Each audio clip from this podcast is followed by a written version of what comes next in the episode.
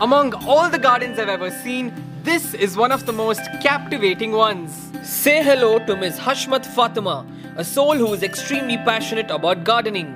Her devotion to flowers and plants started nearly 26 years ago. Miss Fathima has nurtured every single plant that you are witnessing in this colorful space. Her expansive garden envelopes the majority of her house, which, when compared in size, is tiny. Like every other garden, this one boasts creepers, trees, and flowering plants. So, why is this garden so special and different from the others? The uniqueness of this garden lies in Miss Fathima's creative approach. In addition to more than 800 mud pots, Miss Fathima has used spliced and painted bamboo, old shoes, and old tires for planting. There are more than 40 varieties of flowers and plants. Mud pots of various shapes and sizes are tastefully arranged everywhere you look. There is a modern vertical garden that comprises plants hanging out of discarded plastic bottles.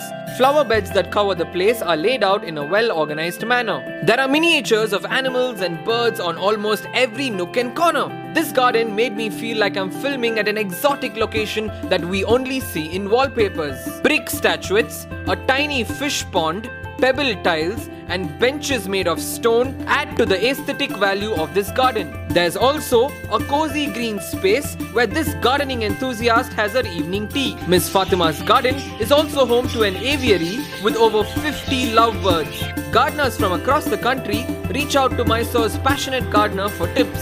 Stay on the ground with me until we make it.